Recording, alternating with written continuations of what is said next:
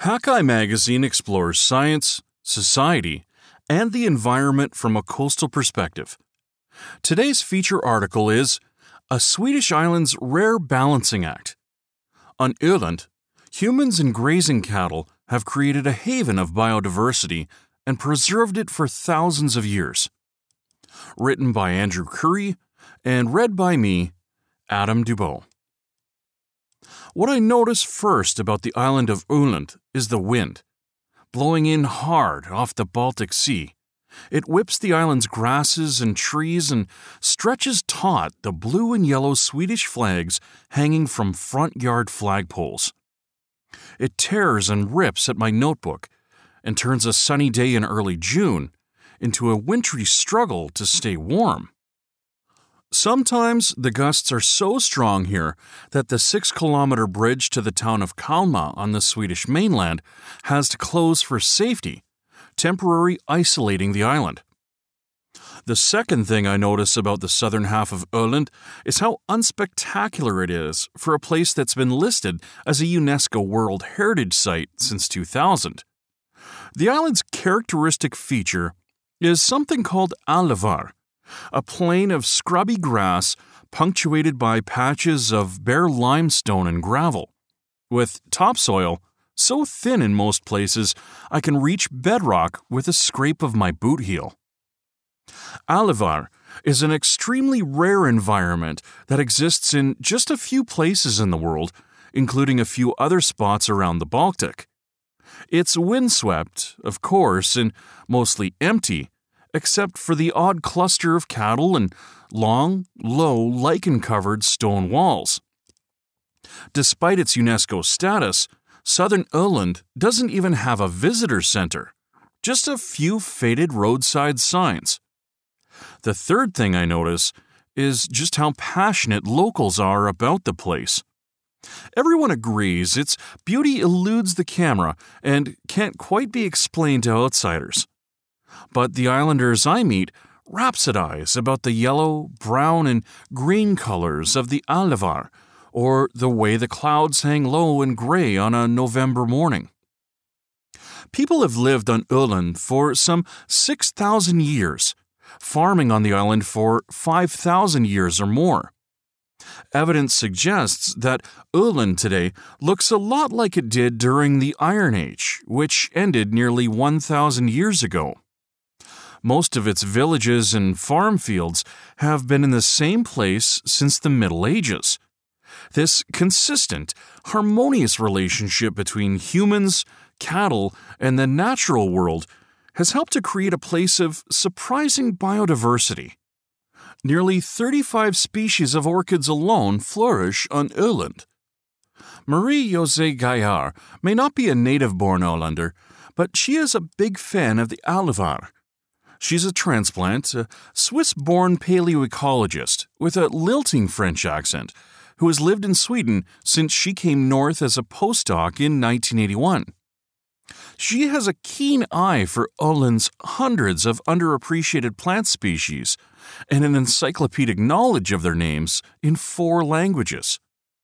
I meet Gaillard at a general store painted a crisp white near the town of Mörbylånga after a cinnamon bun and a strong coffee, we hop in our black Peugeot and drive south along the coast before turning into one of the narrow roads that cut across the middle of the island. To either side, green and brown plains stretch to the horizon, broken only occasionally by clumps of juniper and clusters of grazing cattle. After a few kilometers, Gaillard pulls over and parks, we clamber over a low stone wall onto the Alvar. Almost immediately, Gaillard is on her knees, eagerly pointing out the plants at our feet. There's Potentilla fruticosa, whose mustard yellow flowers, barely high enough to reach my bootlaces, are spotted more often in Siberia. Nearby, ankle high orchids with delicate drooping purple flowers that Swedes call St. Peter's Keys nod in the wind. Gaillard fingers a spray of Helianthemum oelandicum, a yellow flower native to the island, before rising to hike further. The diversity at our feet surprises me, given the adversity the plants face. The soil on the Alvar plain is rarely more than a few centimeters deep, spread thinly across the porous plateau like butter on toast. The plateau also has a slight slope down to the coast, subjecting what little soil there is to constant erosion. Southern Öland is one of the driest spots in Sweden, with only 450 millimeters of annual precipitation. And when it does rain, conditions can change from a modest flood to drought like in just a few days as water drains quickly into the Alvar's permeable limestone bedrock. In the autumn or spring, you even see small ponds and flowing rivers, Gaillard says, and then pff, it's all gone. Throw in the wind and nutrient poor soil, and it seems remarkable plants survive here at all. Yet Öland's flora and fauna are surprisingly diverse. 70% of Sweden's insect species can be found on the island, along with several unique butterflies. A dozen of the plant species are found nowhere else in the world, and the island is a major destination for bird watchers who come to see rarities like marsh sandpipers and rose colored starlings. The Alvar creates a rich environment, though it can take an expert eye to see just how biologically affluent it is. As we make our way from flower to flower, Gaillard tells me she likes to take her botany classes on walks just like this. Laying down her jacket at random, she challenges them to identify the plant species that lie underneath or around it. Often, we can find 20 to 30 species in a single square meter, she says. The plants on the Alvar are exquisitely evolved to fit into very narrow niches. Some are species typically found high in the windswept Alps, while others are seen on the cold Siberian steppes. It's a surprise to find them together on a Baltic island, mixing companionably with other species to create a unique ecosystem. Öland's tough environment favors highly specialized species that can't compete in wider ecological niches. The plants here would probably be elbowed out in an area with richer soil, for example. Until fairly recently, Naturalists and conservationists thought the singular environment of the Alvar was a naturally occurring product of geology and weather, a story in which people played little or no role. Recent research is telling a very different story. Based on pollen samples taken from ponds on the Alvar in the 1960s, Gaillard and others have been able to reconstruct the island's paleoecology creating a picture of the island's flora that stretches back 11,000 years. The pollen count suggests that people have played a crucial role in preserving and even promoting the Alvar's biodiversity for millennia. That's key to the island's modern identity and its status as a World Heritage Site. Southern Öland takes its contemporary form from its long cultural history adapting to the physical constraints of the geology and topography, the UNESCO description reads. If you ask me, this is a human cultural landscape, Gaillard says, nodding at the flowers at our feet. It's human impact that has made the Alvar so open and large. Without humans, it would look totally different.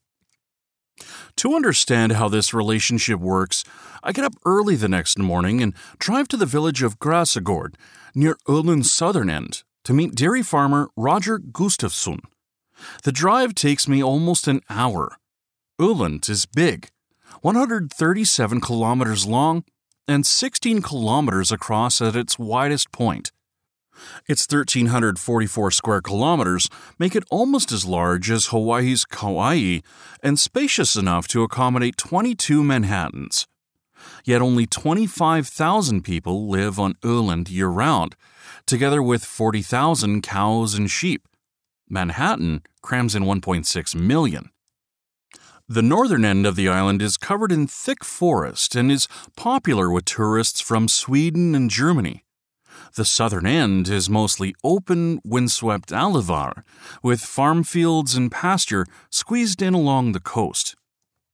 Gräsgård, it turns out, is so small that the GPS I rented in Copenhagen can't find it. I end up on the wrong side of the island, half an hour late for my meeting with Gustafsson. When I finally show up, the stocky, black haired dairy farmer is waiting for me in front of his milking barn, next door to the village church. Gustafsson has thick, strong hands and a ready smile. The 47 year old farmer defies the stereotype of Scandinavians as quiet and reserved. Within minutes, he's telling me his life story, pointing out the blue house he grew up in just on the other side of the church. At age 20, he moved up the road 300 meters when he bought a farm within sight of his parents' house. He's since grown the modest farm into a modern 220 cow dairy that uses robotic milking machines, other innovations, and a handful of workers to produce 2 million liters of milk per year for one of Sweden's big milk co ops. Each spring, Gustafsson turns his calves and heifers, which produce no milk, out onto the Alvar behind Gräsgård, where they spend much of the summer grazing on the patchy grass and munching newly sprouted juniper bushes. By trimming back small trees and juniper, cattle keep the Alvar open, says Gustafsson, and their grazing makes room for fragile plants to flourish on the forbidding limestone plateau, while the cattle dung enriches the thin soil. Gustafsson, or his in laws, check on the cattle daily, not because they're liable to wander off their patch of the Alvar, but because it reassures them. It's best to be a partner with them, he says. Visiting them keeps them calm. The ritual of turning them onto the Alvar likely dates back to the first cattle herders who landed here 6,000 years ago. Dairy farmers are very needed to have the Öland we have today, Gustafsson says. Without our work, it wouldn't be so beautiful. There would be nothing to see. If we're not having bulls and heifers out on the Alvar, it would all grow over. It's a conviction that flies in the face of how most people see the relationship between humans and nature. Swedish naturalist Carl Linnaeus, who invented the taxonomic naming system we still use to classify plants and animals, visited the island briefly in the mid 18th century. At the time, Linnaeus wondered if Öland's landscape was the sad result of overgrazing. Walls are rudiments of fences, which were signs of large enclosed places on the Alvar, caused us to conclude that this barren Alvar had formerly been more fruitful and thus more cultivated, divided, and enclosed, Linnaeus wrote in a 1745 report. More than 200 years later, a Swedish paleobotanist named Lars König Königsson took pollen samples from bogs and ponds across a swath of Öland's Alvar to see whether the island's unusual, productive environment is actually a direct result of human presence. Recently, Gaillard, working with a team of geologists, archaeologists, and historians, has used Königsson's notes and pollen counts to develop a more detailed history of the Alvar. This new picture suggests that people were cutting down Öland's trees and clearing land on the island as early as 6,000 years ago. That's when the amount of pollen from grass and herb species began climbing in proportion to trees, and also when the first cattle herders arrived. Deforestation accelerated 2,000 years later when the island's population began to grow. As human activity on the island increased, the amount of pollen from trees in the samples dropped again, while the amount from grassland species spiked. Far from devastating the environment, human activity seems to have transformed it into the remarkably biodiverse place it is today. More evidence came via an unintentional late 20th century experiment. In the 1970s, government policy informed by the prevailing conservation thinking at the time, tried to preserve the Alvar by shooing the island's cattle and sheep off the plain and back to their barns and seaside pastures. By the time Gaillard arrived on the island to take up a teaching position at Linnaeus University in the early 1990s, dark green strands of tough juniper clotted the plateau, taking over areas where orchids once bloomed and threatening the island's delicate balance. Conservation politics didn't understand human impact could be good, says Gaillard. Beginning in the late 1980s, though, a handful of ecologists persuaded Swedish politicians to take another look at the impact of cattle on the grasslands. When Sweden joined the European Union in 1995, agricultural subsidies encouraged farmers to graze their cattle on the Alvar and restore its biological diversity, reversing the hands off policies of the 1970s. Gustafsson says just a few decades without cattle had reduced the area of Alvar dramatically. We had to burn and cut the bushes to restore the grassland, he recalls.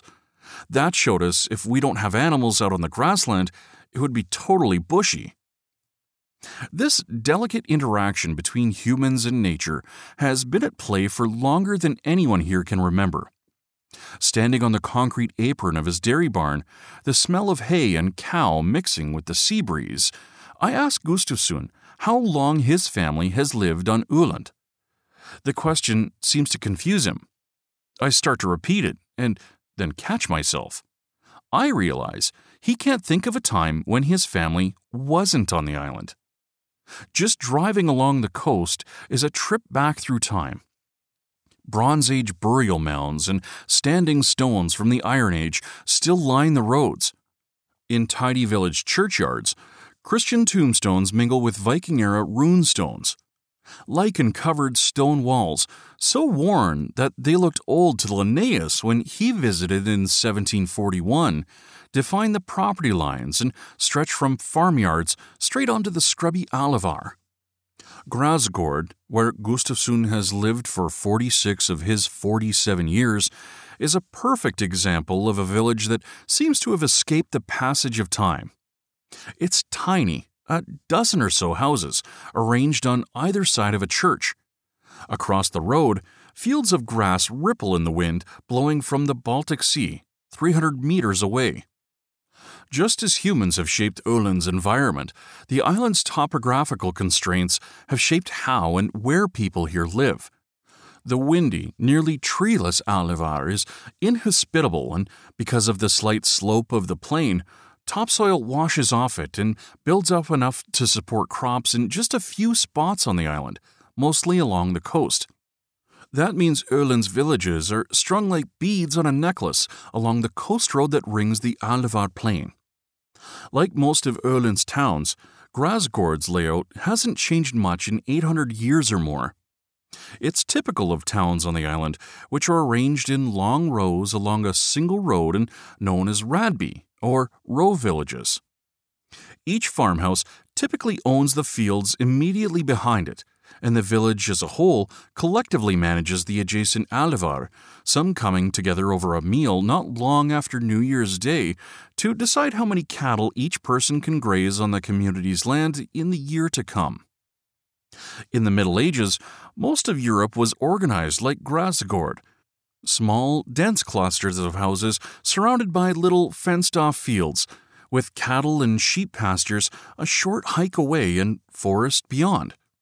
In the 19th century, land reformers in Sweden and many other parts of Europe consolidated properties to make farming more efficient.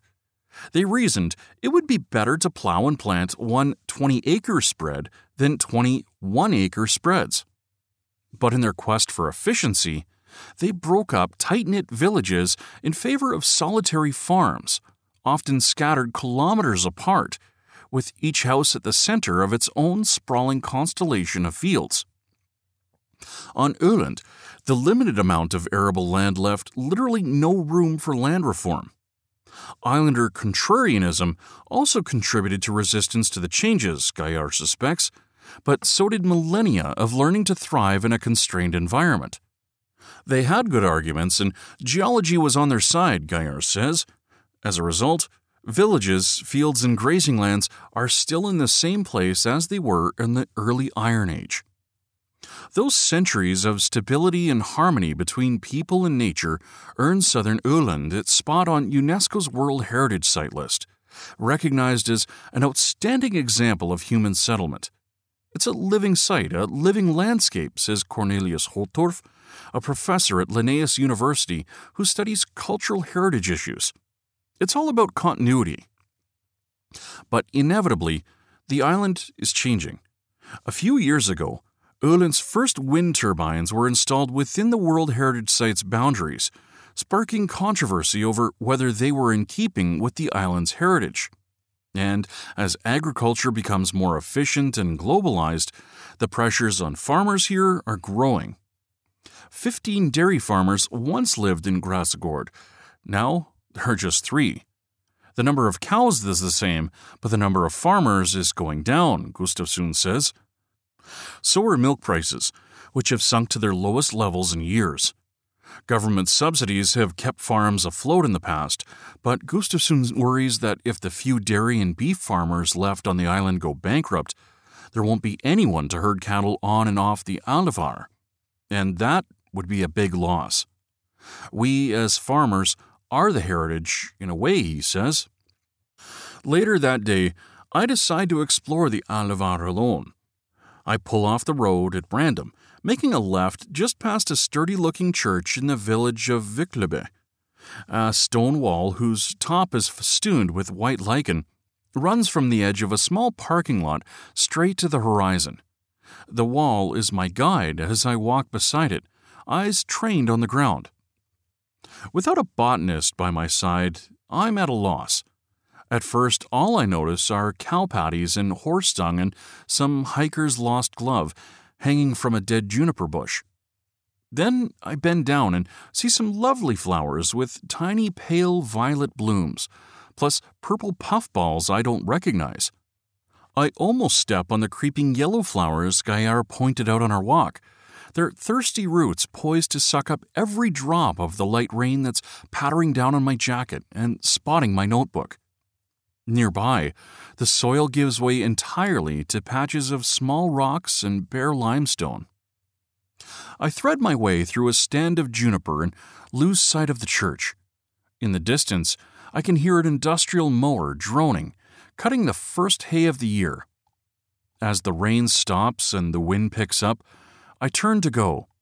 Walking back, I'm moved by the thought that I don't have to feel out of place here or worry about whether my footsteps are disturbing some delicate balance.